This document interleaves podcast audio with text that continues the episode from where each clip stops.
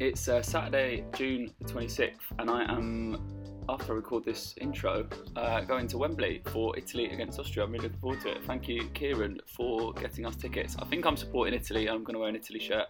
Um, and this will be the first live football game that I've been to since, I guess, February or March twenty twenty. Um, really looking forward to it. Uh, Chloe Petts, stand-up and uh, goalkeeper and Crystal Palace fan and all those things. Thank you so much for coming on. Fantastic to catch up with you and hear a little bit about what it's been like to do comedy over the last eighteen months. Um, I'm very, very much looking forward to coming to see you in a show at some point, um, and having you back on to talk about Palace and uh, England after the Euros and all that sort of stuff. Uh, after a few technical difficulties, we're off to a, we're off to a flyer with Joy Multiplication. Why is that your Zoom name? Oh yes, uh, I've changed my name by default to Joy Multiplication. Um, no, it's a comedy night that I run with some friends, and we got a pro Zoom account, and I always forget to log out of it. What an interesting story to begin to begin your podcast. No, that's a that's a nice story. Um, you said I that always you... start, I always start with my best anecdote. Yeah.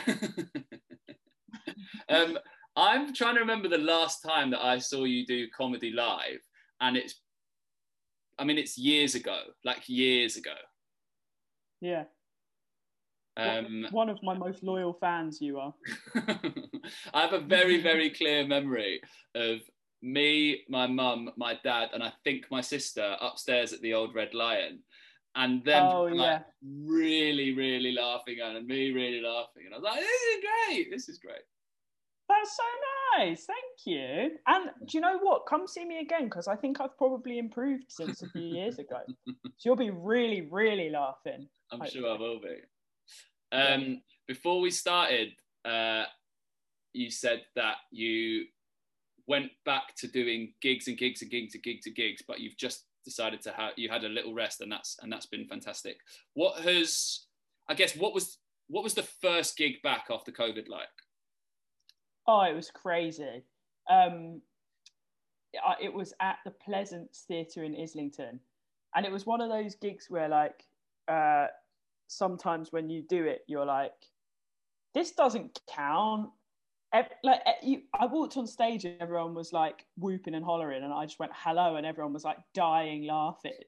And you go, oh, you know, I don't have to do anything to, to at this gig, um, because the audience were just like so up for it, and everyone was euphoric, and it was just like this incredible like adrenaline rush, um, because yeah, everyone was just whooping and cheering, and it was so amazing to see all the other comics and like be in a green room together, and oh god, it was great. Um, yeah, and like, did, yeah, it, it just came back by muscle memory, really. And then the next night, I actually did this, the second gig I did was at the Pleasance Theatre again, but doing a different night, and that was a lot more subdued because it was like a Tuesday night, and and you know, it wasn't a very raucous audience, but it was quite nice to like flex both the muscles of like remembering how to do how to like work work a sort of easy gig, I guess, and then go into a more difficult one and just like see how how you have to like adapt and like be really sharp to to try and get the most out of out of the different gigs. Mm. Which do you prefer? Obviously, people like whooping and hollering and like not yeah not having to work work that hard for it at all. Like it, it's so nice to know that you get, when you get to an end of a punchline, people are going to laugh. Um, whereas sometimes like you'll get to an end of the punchline, you'll be like, there's, there's a pause here, like people are going to laugh, or, or will we, this pause just go on? Um, can you can you remember the first time you ever did stand-up? Yeah, yeah, yeah. It was right. like, we, it was at the Rose and Crown in Kentish Town. Have you ever oh, been? Yeah, yeah, I know that pub. It's a really nice pub, and there's a gig that runs downstairs. I'm not sure if it's still running over the pandemic, called the Freedom Fridge. And I lived like thirty seconds from that pub my last year of uni. And I went there like a couple of weeks before to watch this open mic night and said to the guy, look, I want to do comedy. And he was like, I'm putting you on in two weeks. Gave me this slot. And then all of my friends just packed out this tiny little basement. Um, so like, again, that, was, that, that was cheating because they were just like, whatever I said, they weren't for it. And um, I had the most euphoric experience. Like, I sunk like six or seven pints because I was so nervous. Um, and that was amazing. And I think it was good I had that, because it made me go back and do it again. Because the next like nine, ten, twenty gigs were really hard because I wasn't very good. And they were also to a room full of other open mic comics who were just like focused on their own set and focused on being nervous. So it was really hard. But I'm glad I had that first like euphoria that I could call back on and be like, it can be this good. Yeah, you need that that bit of yeah, that bit of success, I suppose. That little bit of success, and you're like, bam, okay, I can do this again. Um, yeah. This might be a silly question. In the same way that you like, if someone's going to get better at the piano, they just have to play loads of piano. In order to get better at comedy, how do you how do you do that?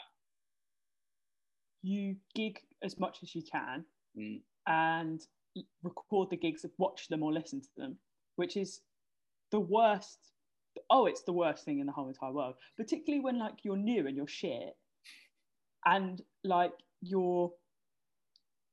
Oh God, it's just painful, because sometimes it's just like you say stuff to complete silence, and you're trying to work out why you said stuff to that to that silence. So I think yeah, it, it's it's that, um, and watch loads of comics as well and see what what they're doing, like why it's working so well for them. Mm-hmm. Um, but I think the main thing is just the first like two or three years, it doesn't really matter what you're saying on stage. It's just about getting comfortable on stage so that you're not panicked when you're up there, because when you're panicked, that's when you say the dumb stuff that's just not funny, because people can see that you're panicked.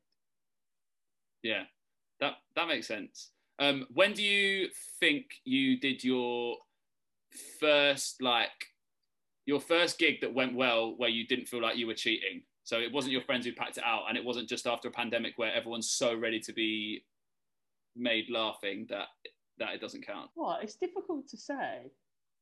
It's difficult to say. I think I'm quite down on um down on my old comedy self, because I watched with some friends, we watched a video of a gig that we did maybe six years ago when we all first started, and it was like it like hurt to watch. And at one point, like I put my hands over my ears and closed my eyes and was like, please make it stop. Like it was just so horrid. So it's difficult to like compare what I have have and but like, please don't, I, I by no means think I'm like the complete comedian or like, you know, I'm undiable, whatever. Like I've still got a long way to go, but compared to that, fuck me, I'm so much better. So I don't know, it's, it's difficult to say. Like there must have been early open mics where like, I felt like I was the best one on there, which is, again, I hope that doesn't come across as a brag, because oh my God, not the, next, the next week I could be the worst one on there and someone else is the best one on there. It, but but I, I compare it like, every time I think about doing a gig, I think about Fabien Barthez. That, that's unfair, not every time. Maybe maybe like one in five, I think about Fabien Barthez. Because when I was when I was a kid, my dad would would talk about my goalkeeping of being like, you're going to make mistakes, but look at Fabien Barthez, like, he'll make mistakes, but it's about making as few mistakes as possible so that you're just like, if even if you don't have an outstanding game, you're just solid. And I think that's what, like, I've always thought through my co- comedy career is like, I, I don't, I don't have to be the best every time, because I can't be, because I'm a human. But like Fabien Barthez, I can have a solid game. Nine times out of ten, I can have a solid game. Um, so yeah, I think that's what I've been working towards. It's I mean, what like, a role model. What a role model. Yeah, and also I'm going to shave my head. And, I uh, was, I uh, just uh, did a podcast with uh, a Greek football journalist who wrote about... Uh, wrote about, well, he's written a book about Greece winning the Euros in two thousand four. And to get ready for that, I went back and watched like loads of old clips. And there's clips of Fabien Barthez in the Greece v France game where like in the same save, it's like a good save and also a terrible, terrible bit of goalkeeping. And I just, like, I'm so confused about it, because of that, there's one where he like has to sort of, he dives and it's like a good dive and he moves really quickly, but he also like tips it basically into the goal. But they don't concede it. So it's good because he saves it, but it's also terrible, terrible execution and decision-making. Um, so yeah, I mean, a, a, great, a great role model. I mean, isn't that what we like about great artists, is that they're unpredictable, you know? They, they, yeah, they get the job done, but the journey they go on to get there is the thing that's the inci- exciting bit. Yeah, definitely. definitely. Um, how much time did you spend in lockdown writing jokes? Not much, not much at all. And like, I think it's important to say that, because I think like we all felt really stagnant and like our careers were put on hold. And I think it, yeah, it would be like a complete, like trying to Instagramify my life if I said like, yeah, I was writing jokes every day. Like I just didn't, I stopped thinking like a comedian. Like I realised that a funny thing happened to me and my first instinct wasn't to go, oh, how can I put that into a set? It was just like, oh yeah, that just happened. And I think, yeah, coming back in, you you have to start thinking like, how can that, how can that turn into a bit? How can that be a joke? Um, but yeah, I didn't, but I've, I wrote other stuff. Like I wrote like a pilot for a sitcom.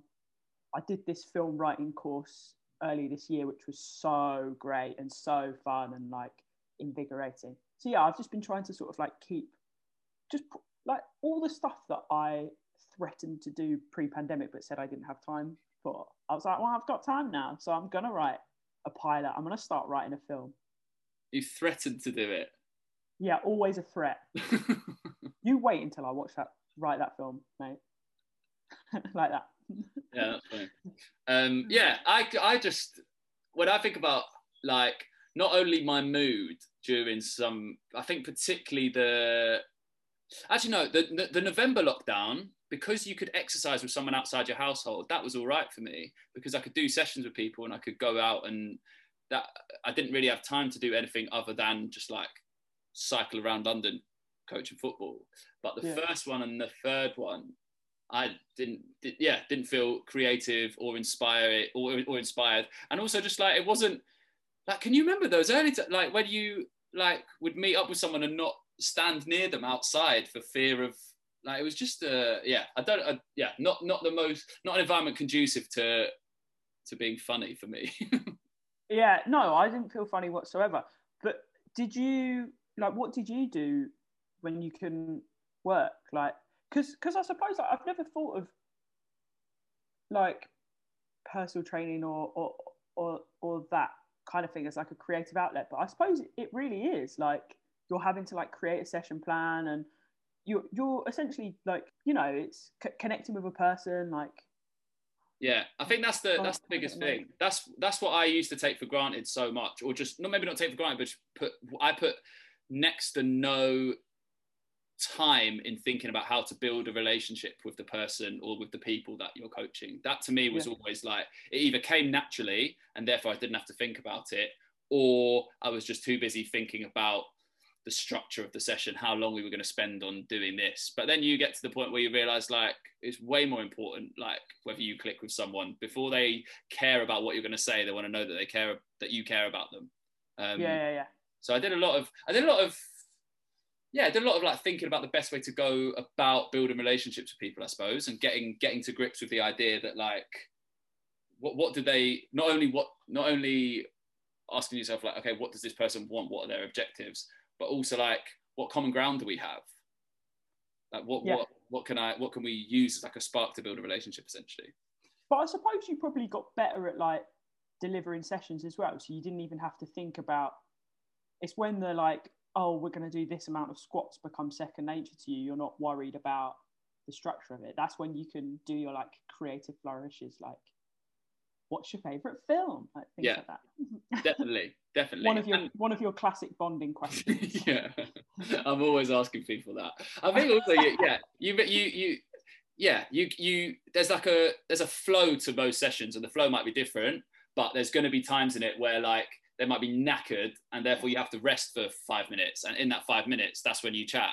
But then there's yeah. other times where it's like a way more like up, down, up, down. You don't have time to do that sort of stuff. And maybe you only you only have a session for fifty minutes, but then at the end of the session, that's when you have your ten minutes to catch up or do or do whatever. What's your, what's your like, if you were to, if you had, okay, maybe if you had total control over your set, what's like the what's your perfect like what's your like ideal flow rhythm for for maybe if you had fifteen minutes, like what what, what do you want that to feel like, look like? I think I want to come out strong. I want to get a laugh, boom, big one immediately, because then they go, we trust you. So you, you just you just have to get their trust early. I think I lost I lost faith between the lockdowns when I came back to comedy. I lost faith in like my opening joke. So I try and come out and do crowd work, and sometimes they just wouldn't go for it because they'd be like, we don't know who you are. Like, tell us something about you before you ask something about us. So now I'll just come out, make sure I do like a solid joke. Doesn't even have to be the best, but like they just go, cool, that's a good joke. We're in safe hands. And then I think I like, well, I don't know if I like this so much, because you do have to like have a lot of confidence in what you're doing. Like I've had more like the, the last like two main bits I've written have been quite like, quiet, quiet, quiet, giggles, giggles, giggles. So it's like you'll get like a little bit of, of, of like a, a laugh to your right, and then a little bit like some, yeah, something will get someone else, and it's not getting everyone, but it's kind of it's it's bubbling along. And then at the end, you've got this big, big payoff punchline where everyone's sort of going, ho, ho, ho, you know, having a big old, big old laugh. Um, so I, I seem to like to do that, and then so maybe maybe that could be my first sort of couple of routines is like the so so so build, and then I like to go gag, gag, gag, finish drum. Nice. The end. Yeah. Yeah. A great rhythm. Start strong. Do do your be bit. Strong, boom, boom, be boom. Strong throughout. End strong. just just a constant level of strength. And the thing with fifteen minutes is, I guess it would be a bit different if you asked me an hour, because an hour, like the audience can't laugh that intensely so for that long. So you have to give them moments of reprieve where they can just like sit and listen. Whereas in fifteen minutes, they can concentrate, so you can just hit them with your boom, boom, boom. Yeah. What's the like? What's the shortest gig that someone might get asked to do, and what's the longest gig realistically that, that you'll get asked to do? Uh, it it really depends. Um, ev- people, everyone starts with a five. Right. If you're recording something for T V or radio, you might at some point get asked to do a three, which is very stupid and very hard. The most I would get asked to do at the moment is probably an hour, but Russell Howard could do. could be asked to do ninety minutes, you know, or two hours. Yeah. It, it really depends on, on where you're at. But I would never get asked to do more than one hour. No. Yeah, an hour's a long time. Yeah, really long. Really long time. Three minutes. What do you yeah. do in three minutes? Just like play your favourite song and dance. yeah, just just be like, hi, my name's Chloe. Okay, that's the end. Bye. the end. yeah, that's tough. That's yeah. tough. When you said that you were doing gig, gig, gig, gig, gig, how how do, how do you prepare to go from? And maybe not just like in terms of making sure your set's tight. How do you go to how do you go into that week or those few days knowing that you're going to be doing a show every night after having not done it for so long? I got quite anxious, and it's like it's exhausting because you're just riding on adrenaline. So I would say like around four p.m. the day of a gig, I've I can't really do much because I'm not feeling nervous, but there's some like tension that I'm holding in my body, and it's like it feels like anxiety really. So I never make a decision two hours before a gig, because I'm like, this isn't me making the decision, this is like this like subterranean anxiety and subterranean anxiety that I'm feeling about this gig tonight. So I'll, I'll just I know that about myself now, so I wouldn't I wouldn't try and do anything the afternoon of a gig. So I might just like go for a walk, listen to some music, listen to a podcast, that kind of thing. And then if you if you're like doubling up, so doing two gigs in a night, I actually find that really fun, because like you get nervous for the first gig, then you ride the wave of adrenaline for the first gig, and then you sort of run to the next gig, and you just keep this like bubbling energy. And it's just making sure like I'll take time to reset, because sometimes I've walked onto the next the second stage with the same tone that I've left the first stage. And it's like, oh no, this is a completely different audience that's expecting like a completely different thing from me. And just like really gone in at the wrong energy level, or like the wrong tone, or like assume they know me already. So it's just making sure you like go like new gig. Even if, even if like I'm doing exactly the same set as before, I'll probably write it out again, just so I'm like, yep, that's what I'm doing. And then, yeah, just make, making sure I don't, making sure like I find times to just do shit for myself in that week. And by the end of the week, like I probably won't be nervous for the gigs, because it's just like, oh, this again. Mm. What's the most? What's the most gigs you've ever done in? Well, what's the most gigs you've ever done in a day, and what's the most gigs you've ever done in a week? I think probably like ten or eleven in a week, and I think I've done like four in a day. Maybe at Edinburgh, I've done like five or six. Mm. Yeah. Have you missed Edinburgh? Ugh, I no. You can say no. Yeah, I missed it as a city. Yeah, I miss being in Brooks Bar with my mates. No, I think I have. I just put so much, like I do this with football, like you've seen me do it with football, where I just put so much pressure on myself of this thing that I'm meant to be enjoying, that I then don't enjoy it as much. But I do love Edinburgh. Mm. And I'll, I'll be excited to go next year when... Last year was meant to be my debut, but obviously it got cancelled. But now I've done like two more years of, or a year and a half more of stand-up comedy. I feel like next year I'll just like feel quite chill about it because I know that I can do an hour. And and also like, because I've missed this two years of Edinburgh where I would have been doing my hour to get work, I kind of feel like a bit less, like I need Edinburgh to go really well because I know that I can get work without it. So yeah, again, it's it's that thing. I can't remember if we were saying this on the podcast earlier or when we were talking before. It's like, now I've had a year where stand-up's been taken away from me and I've missed it. I've gone, oh, I'm coming back to this as a choice. So it's like when I go for a run now, I'll be like, you can stop if you want, but you're just choosing to carry on. So I think it would be good to go to Edinburgh next year and have that attitude where I'm just like, you could just leave at any point. um, yeah, uh, yeah, massively. I get that. I do get that. I think it's like with, with stuff that you... With anything, like there's little things that you just take for granted. When they go, you're like, fuck, I really liked that. And yeah. I really, really am excited to do that again. Did, did, uh, I feel like, look, Zoom has just become a way, way bigger thing. Skype, have you, have you, you have to do some jokes about Skype. They are the biggest fucking, they've fucked they up. The ball, didn't they? Anyone. Yeah, at the beginning of, at the beginning of the pandemic, I was like, should we, should we Skype? To yeah. a friend, and they were like, Chloe, absolutely fucking not. What, like, I don't know what happened. I don't know. That's what I'm saying. It's like being like six nil up in the first ten minutes and then you lose. Like, you, you had, you just uh, didn't, they didn't even do like a campaign. I just like heard about it one time and I was like, that's what we're doing. And I was like, cool, that's what I'm doing. Cool. So weird. I think it's because, like, well, I think I know what it is. You can just send a link and click on it and you're there. Whereas Skype, yeah. like, they're like, please give us a password. Like, p- please put in the name. Oh, you've accidentally put like a dot in. You can't find this person. They don't wouldn't exist. They, would, wouldn't they just get someone who knows how to do links and then just put it in? I don't know. That was that was that was funny. I was saying, is, is, did you did you do um, like sets on video? Was that a thing that stand-ups were like doing Zoom sets? Yeah, yeah, yeah. I did quite a lot of them. Yeah. yeah. How did you find those? Fine, fine. Like, it was good because sometimes you couldn't hear the audience and you could just go, you could just choose in your head whether you're going to have a good gig or a bad gig. So you just completely set the tone. So you just go, yeah, I'm, I'm having a great gig. I'm probably the best comedian in the whole entire world, actually. And then you just close your laptop, you're in your front room, whack on a film, do whatever you like. Yeah. Oh, great. That's nice. Yeah. That's nice.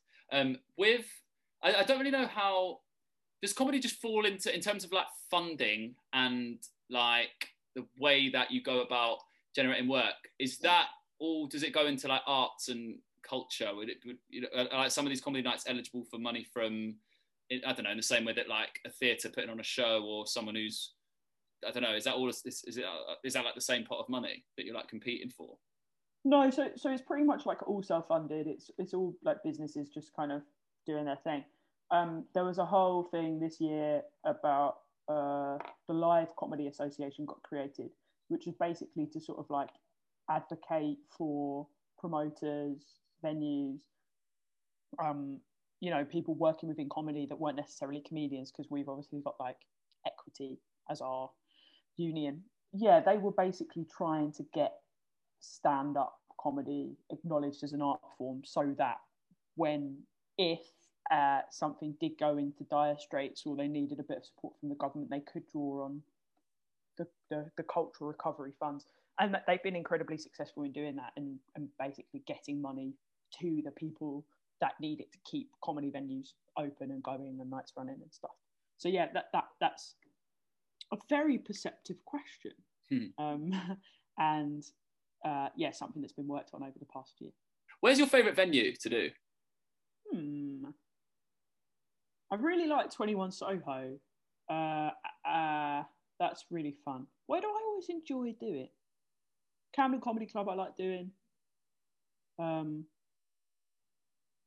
yeah, I think twenty-one Soho at the moment would be my favourite, because you you sort of you get like a good you get like a good level of like, it's like comedy like comedy savvy people that are also okay with like commercial straight stand up. but also okay with like alternative stuff. So that, yeah, you, you just want like a, a comedy audience that gets comedy and gets their part in the transaction, which is to like laugh loudly and support. Yeah. Okay, so you need, yeah, the audience, that you, yeah, the, the you want people who go to comedy regularly, who understand the, the the the process, the back and forth, and their part in it. That makes sense, because I've always I've always thought that like I don't go to comedy enough to really know how I'm. Like, I'll just laugh at the bits that I find funny, and sometimes I laugh really quietly, or I just find myself shaking, and that's like that's not really doing much for whoever's on stage. It's completely fine though. That's good. I think I think the people that I'm more critical of are the ones that think they know what comedy's like, and they come to a gig and they start shouting at you, and you go like, I'll deal with this, like it's within my job description to deal with a heckler, but you need to stop once I've dealt with you.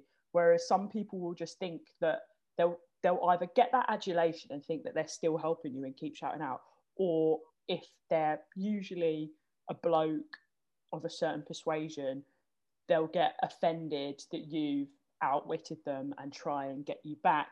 But what they don't understand is that like this is your job, and like you're, you're probably nine times out of ten going to be better at it than them, and the audience just turn, and then you just get like this gross atmosphere. Yeah, yeah, yeah. You don't want that. I remember that joke that, that you the one where you come in at the start and you're like, I've scanned the room and I, I'm definitely the alpha male here. Like that one always used to really really make me laugh. And that, yeah, I haven't done that. Maybe I'll maybe I'll open with that tonight. Thank you. I, I always found that really really funny. But I also that always made me think of like someone sitting in the audience, like, no, you're not. How can yeah, you say that? Yeah, you don't, you yeah. don't know me. I got I got a um an Instagram D M off some guy that like, oh man, it made me like feel sick. So I chosen him as the beta male in the room for some crowd work, like beta to my alpha.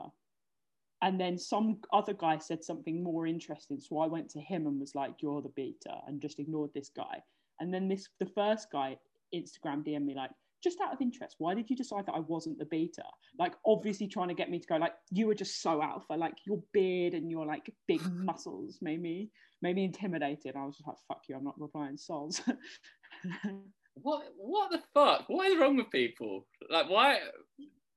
That's yeah. Yeah. I don't know. Oh, God. People are obviously you miss stand up, you miss the crowd, but then in some ways, like it is nice that you haven't to interact with lo- like just losers. Like you're just a loser if you're doing that. Such a loser. To be honest, like now I just kind of I just walk off, and yeah, I guess it's difficult because like I don't know, it's like. I, I guess I don't really need to worry about this last um, this at the moment, but a couple of nights ago I was at a gig and the security guard was chatting to me and he started like telling a rumour about Russell Howard being like, oh yeah, he turned up to this gig that my mate was working security for and he was a prick. And I was like, like I literally like I've I've like met him several times and he's the nicest man. Like it's just people people like want want people in the public light to like they want to talk them down. Mm. It's it's it's really sad. Yeah, yeah, yeah. That is that is weird. Do you? Sorry to go back to the heckler thing because I, I find that interesting. Do you do you just have to make like an instant calculation? Like, do I do I engage with this or not? Just yes or no. Um. Hmm. I think if someone shouts something out and it's really like, if it's audible, then you just can't ignore it. If, if it's audible, like. If something weird happens in a room, you lose the trust of the audience if you don't acknowledge it because everyone else has acknowledged it. And if you don't, you look kind of unprofessional and like you're not sort of on top of, of what's going on. Uh, so I'll always acknowledge it, but you'll sort of choose how far you go into it. So I think if if someone's like good natured and I think they'll probably stop, then I might let them have a bit of back and forth. But I've got like, I'll just, I, I, if if I want to shut them up, I'll just sort of go on a rant about like how comedy works and then be like, so that's why you shut the fuck up, basically. Yeah. Yeah. Yeah, that makes sense. Um, you, do you swear a lot in your stand-up still? Did I swear a lot before? I don't know. I feel like you did, but maybe you didn't. I don't think I, I don't think I swear that much. Yeah. In fact, I did um, that Jonathan Ross thing and... Uh, my parents text me after like, you did very well and you you weren't sweary like all the other ones. So I, I think like I'll use like gentle swearing, but I'm not like a big. I I, I don't think I swear that much at all. No, really. Maybe you don't. Maybe you don't. I just, I just I just think it really has its place, and it can uh, add a lot of of depth to an anecdote. And I yeah, think, yeah, yeah. There's, there's been other people, like even people I've had on here, and they'll be like, "Oh, sorry for swearing." I'm like, "I loved it. It was great. Keep it. it Do it more. Yeah, fuck. More of that." Um, more of that. No, I, I don't think I'm sweary at all. No, I, I don't think I am. Okay. Yeah. Fair enough. But I will. Um, I will use the sort of purpose built built one, and that's also good. Like if you never use the C word, if someone heckles you, you've always got it to deploy, and it's like proper impactful. It's like that super sub. Yeah, yeah, yeah, yeah. Sancho. Yeah, yeah. The C word is Jadon Sancho. He never plays, but when he's on, I'm gonna, I'm gonna use him, and he's gonna be effective. Yeah. yeah. um, what do you want to do? Do you want to talk about Euros or Palace first? I'm, I'm worried about both in equal measure. So, okay. um, you choose, mate. Let's do, let's do Palace because I've just had a conversation about the Euros with someone else. Um, okay. You've got a new manager. We haven't. It's fallen apart. You're joking, really? Promise you, it's fallen oh. apart. Oh my God, what happened? I don't know. We don't know. He's just like at the final minute just gone, sorry, I oh, can't. I'm not, he said, I'm not ready to go back to... um. He wants a longer break from football, is what he said. Oh, fuck. Okay. I was ready to have a conversation. I was ready, ready to talk about a new era at Selhurst Park. I think it would have been sick. I'm really disappointed. Like, I'm really disappointed that like Nuno and... um. Favre didn't work out, but I, I, it, it's really difficult to understand what's attractive about that job to that caliber of manager mm. because it does feel like a sinking ship. Because the American owners just they want to sell, they don't want to put any money into it. But I suppose like it's a terrible time to sell at the moment because of you know everything in football being devalued because of the pandemic. Um, so I think we'll probably get a manager who Palace would be a step up for rather than a gentle step down. So I think we'll probably end up with Steve Cooper. But I like to end up with Sean Dyche. Sean Dyche, I can see. I can imagine that. Is the Lampard rumour still about or not? It's been knocking about. I, I, I kind of feel like it... Do I feel like it would have been done now if it was going to be done? I don't think it's the right move for us. Mm. What, what do you think? I don't know. I think it's a funny one with Lampard because it seems like he was obviously he did okay with Derby. I think like the I think retrospectively, I don't think we can say he did a great job with Derby. Look, Mason Mount's clearly sick. Tomori is clearly sick. So he spotted that and gave those players opportunities to play. That's like a big part of what being a manager is, right? It's like talent evaluation, whatever opportunities. Chelsea, like I have no nothing other than my own. Like experience of watching him manage Chelsea and watch that Chelsea team, and then a real manager in Tuchel come in and they win the Champions League. Like he's clearly not on the level where you can say, and and but also like why I, you don't expect someone to be when it's their second job and he's so so soon out of playing and he just hasn't had the experience of managing. The more experience, the better you're probably going to be to an extent, particularly with players who are ready to to win on, on that level. I, I wouldn't. I wouldn't be surprised if it happened him at Palace. I just don't know whether, you know, the question. I'd say the question for you is like, what what do Palace need? Because do they need someone who is coming in for three years, five years, who's going to in the in the interview be like, look, here's my pitch. This is how I see the club in twenty twenty-five. Or do yeah, they need I think that's what. I, no, no, no. We, we need we need a long term vision because there's so much work to do there. That you can't be coming in using that place as a stepping stone to getting your bigger move because because if you come in with that mindset, we're going to get relegated because we need someone who can bring through the youth from our incredible academy, but also make decent signings because of our aging squad, offload the dead weight, essentially, who's like too old to play now, and give us some form of identity because we lost it under Hodgson in the end. Like, it's some of the worst football I've ever watched at Palace because it wasn't even functional. It wasn't even like a functional, like, let's absorb the pressure and then go on the break. It was just dire. And like, if we went one or two down, we just roll over um, and have no ideas, no creative spark. It would be slow. It's a bit like, it's, it's, it kind of reminds me of watching England at the moment. It's it's slow, it's passing across the back line. It's, did you see that um, stat with the England with the England that we have made the most, the like the least progress up the field per second or something of anyone? Second, oh no, I didn't see that. I can believe it. Like per meter or something, I don't know. But it's just like, we got exciting talent. Why aren't we using it? Yeah. For both, for both Palace and and England. Yeah. God, the yeah, so I'm just looking at the table. So Palace finished fourteenth, uh, played thirty-eight, won twelve, drew eight, lost eighteen. And those eighteen, there were some bad defeats in there. Yeah. Where we just looked directionless. And I don't know whether I don't know whether it was because there was no crowding, because you know, like if you go two, three nil down to Liverpool, you kind of go, we're not coming back. So should we just like just conserve some energy and just like not really care? Whereas if a crowd had been in, we would have been like on their backs going, come on, do something. Mm. Um, and that probably would have given the adrenaline, but yeah. Quite a lot was made of that, where like different, you know, different clubs would be like, would would the crowd help them or or hurt them? It felt like Palace was always chucked into a into the group of like, if the crowd's there, they're going to be better, just because of the, I guess, the nature of the stadium, and also the, you know, the fans in the fans in the stadium is obviously one thing, but it's quite. It's just a great, it's a great little, just a great ground. Like you're just tight to the pitch and, and all those things. You can, you feel like, I imagine, I've never, have I watched a game there? No, I've never watched a game there. You, you feel like you can affect the game as a, as a crowd.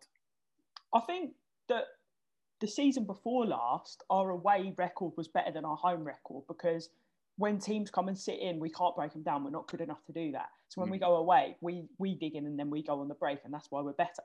But I think, it's probably a case of we wouldn't have been better with the crowding. We would have been less bad. And I think some of those losses wouldn't have been turned into draws or victories, but they wouldn't have been a seven nil drubbing. Yeah. Yeah, yeah, that's fair. Um, I am still gutted about Eze. Yeah. Yeah, really gutting. I haven't looked up when, it, should he be back sort of Christmas or? Yeah, I suppose so. So it happened, yeah, yeah, hopefully. It's just one of those, it's just, I don't know. Like I was just chatting to an Arsenal fan, and we were talking about like the bright spark for them this season is Saka, right? Yeah. And Smith Rowe to an extent. Um, but like, yeah, you watch you watch Saka play for England, you're like, oh my God, he, he's ours. Like this is our this is our like diamond, you know. Yeah. Um, and for Palace, yeah, just like seeing seeing a player who plays outside the big six be able to like dominate the game. It's just unbelievably exciting. Yeah, yeah. He's not. I don't. I don't think he's there yet. But when you when he when he turns it on and has those snatches of brilliance, you're like, this guy's quality. Like, and and he's got that lovely. I'm not the first person to say that, but the way he runs is just so like beautiful to watch, and just so like easy, and um, he just yeah, just glides and shakes people off, and oh, he's cool, man. He's really yeah. cool. He's so fun to watch. He's so fun to watch. You said by the end of the Hodgson thing, like the identity wasn't wasn't really there. How it's such a it's such a weird one for Hodgson, because his career's been so, he's done so many different types of jobs, and yet he like finishes, you know, like a, a Palace fan managing Palace. Like how how do you how do you look back on his time as the manager? Uh, as a Palace manager, I love him and will always have the greatest respect for him, and he he did so much for the club, like in terms of solidifying us as a Premier League team. Brilliant.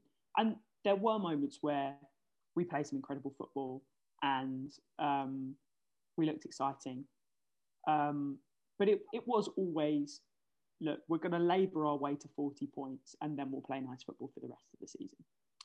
But the rest of his career, like Fulham look upon him so fondly, he did so much for them, it was so brilliant. Got into the, the um, Europa League final, right? Incredible, incredible. Like, imagine bringing a high like that to the calibre of club like Fulham or like Palace. Oh, incredible. Mm. I think England, he was shit. Liverpool, he was shit. Mm.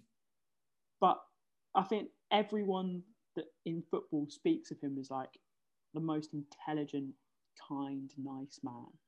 And I think that that goes a long way as well. We do forget that. Yeah, that does matter. That definitely does matter.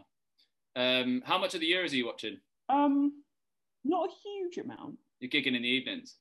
I'm gigging in the evenings, but I'm also like, it's really sad. I don't get any enjoyment from it because I want England to win so much. And like, it really stresses me out. So after the Scotland game, I had to sort of bury my head in the sand because it's the earliest in a tournament where I've ever got a feeling like we're not, we're out, we're done, like really? We're shit. So I just kind of felt really like, I felt like that was the end of the line and quite dejected. Now, obviously on Tuesday when we play Germany, I'm going to be so like, yeah, we're going to win this. This is going to be incredible. And I'll be so pumped up for it. But yeah, I've struggled. I've struggled to enjoy it as a spectacle and separate it from myself as an England fan. Mm. That's How much have you been watching? I've watched a fair bit. I started off thinking, okay, I've got I've got time for this. Went through the tournament. I was like circling games that I was going to watch. And I have I have watched a lot, but I think also it's probably like the timing of the timing of uh, like I'm going to turn thirty, not that long into the future, and also just like you just realise that like you have other things. Like do I, do I want to watch Ukraine against North Macedonia, or do I want to like get a coffee with my mum? I probably want to get coffee with my mum because I haven't seen her for a while. Do you know what I mean? That it's was, those sorts of decisions. That was a decent game though. I watched. Yeah, that. I know, and that's the thing. And then you like, yeah. watch it, and then you're like, fuck. I, Every, I should be trying to watch every single game. And I had it as well where like it's got two, two o'clock, five o'clock, eight o'clock, got so into that rhythm. You're like, if you miss a game, you're like, well, I'll just watch the next one. And then those games aren't there. And you're like, oh my God, there's this hole in my life. Yeah, yeah. Um, yeah. Uh, but I have enjoyed it. I've watched those games. I'm actually going to Wembley tonight, Italy against Austria. Fuck, that's sick. Yeah. Oh. And I I haven't been to a live, I mean, I, I yeah, I, I It would, have, it would have been a Spurs game. I don't know when, but I haven't been to a football match for, oh yeah, since what, February, March twenty twenty. I think if I could go to a game, I would get into the spectacle of it and just be like, like this is brilliant. This feels like a, you know, like something that I'll always remember and, and enjoy. But because I just haven't got to any of the games, it's I, I don't know why I'm not getting enjoyment from it. I wish I wish that I could just like, not love my team so passionately and then just enjoy it, but but as soon as England get knocked out, I probably I probably won't watch. What so you need so I guess for you so Tuesday you need like a big statement victory from England, big old fat, fat five nil, Michael yeah. Owen hat trick. Is that what's your what was your favourite England team? What's been your favourite England team over the last I don't know twenty years? I I, I honestly can't pick one because all of them have hurt me. Mm. Like I, when I look back, I just don't. I don't. The twenty eighteen one, I I was so upset when we got knocked out in the semis, um, but I now look back on it fondly. So maybe maybe even that that team, because I felt like that was when media pressure came off. It felt like Southgate was sort of leading a young team that was going to be the future rather than the present. That, you know, far exceeded our expectations. And it, yeah, it didn't feel like, I mean, obviously there was the whole Sterling stuff with the tattoo, but I feel like that was really good that all the all the football podcasts I was listening to, the journos were all going, hang on a minute, this is on us. Like, we need to self-regulate and weed all this behaviour out because it's it's actually not on.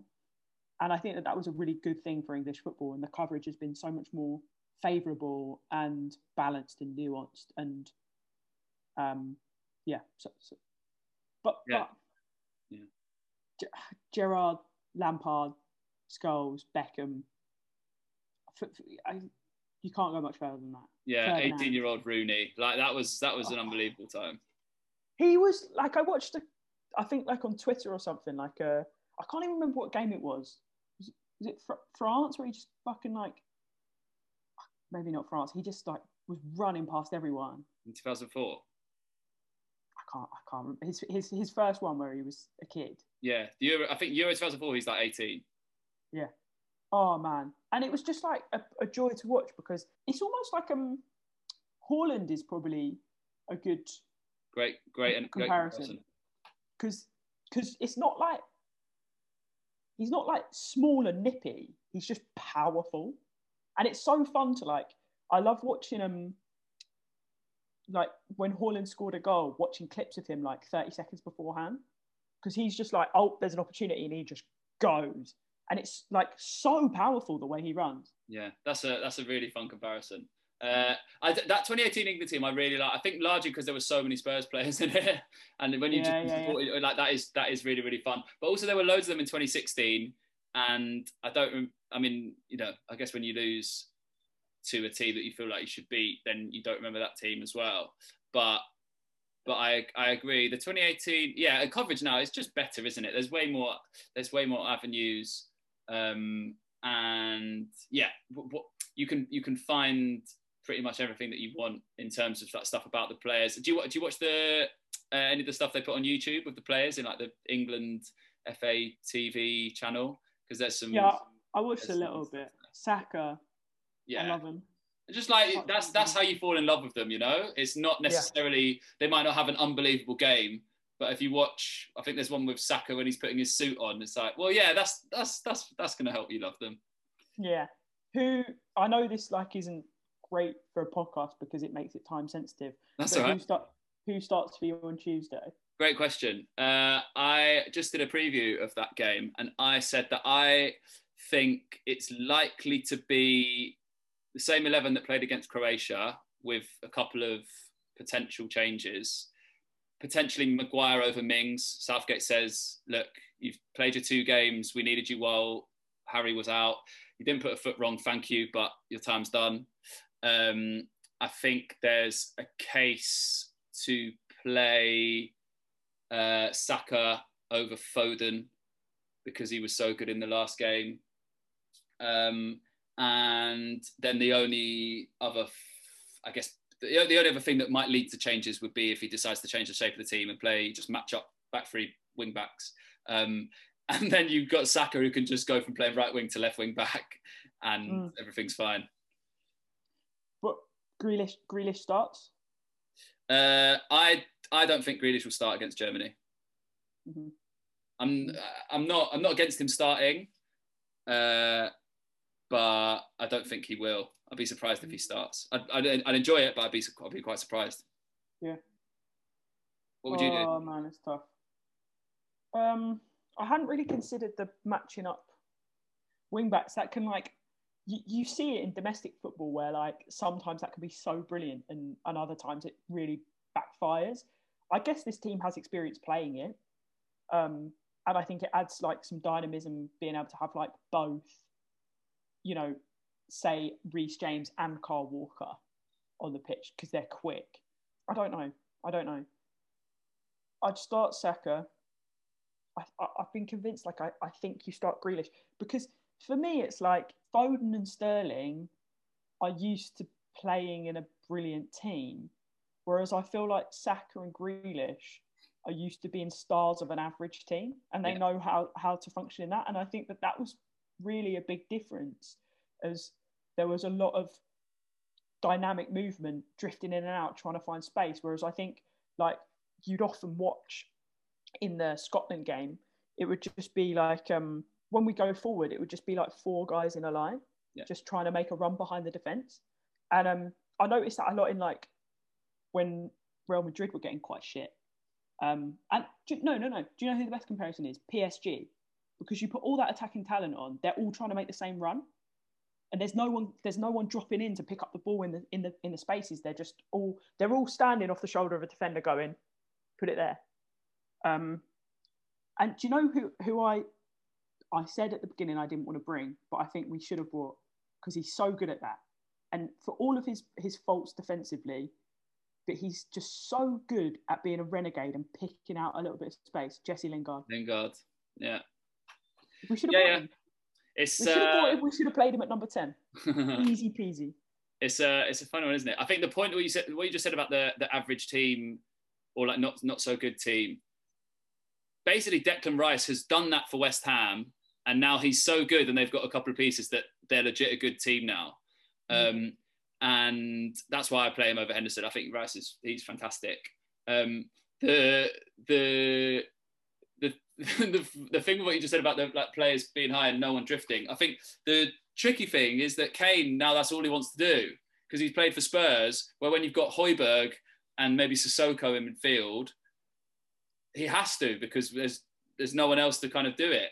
But then now we've got players who can actually get on the ball and look to try and do things. We just mm. need him to be high up the pitch. I don't know. We'll see. I'm gonna I'm gonna I'm gonna be excited for that game, but it still feels quite far away. Tournament football does this to me, where it's like, oh, it's not for it's not for what is it? It's like three or four days away. Um, yeah, it's gonna come round and it's gonna it's gonna be painful. Do you think yeah. we're gonna do it? Do you think we're gonna beat him? I think I think. I think we have a good chance. I think we have a really good chance. And if we, obviously it's a big if, if we beat Germany, we're in the we're in the semis. Done. Don't say that. Don't say Easy. that. We'll see. I'm just thinking Iceland all over again. Yeah, could happen. Let's not rule it out. Yeah. Um, wicked. See Pets, a pleasure. Thanks, mate. It's been so nice. Yeah, so nice. Well, I think let's do this. Maybe when Palace have a manager, we could do this. But yeah. also, I'll come watch you gig, and then maybe uh, I'll have some more live comedy thoughts to share. Because at the moment, everything I'm thinking is probably going to be influenced by everything you say. Okay, okay, okay. Great. You can you can just come in and tell me, you know, everything I'm doing wrong. No, that's not what I meant. I didn't mean like that. I didn't mean like that. I meant like reflect on the experience of watching of course, you gig. Yeah, come uh, along, mate. That would be nice. Okay. Yeah. Uh, thank you very much. Thank you.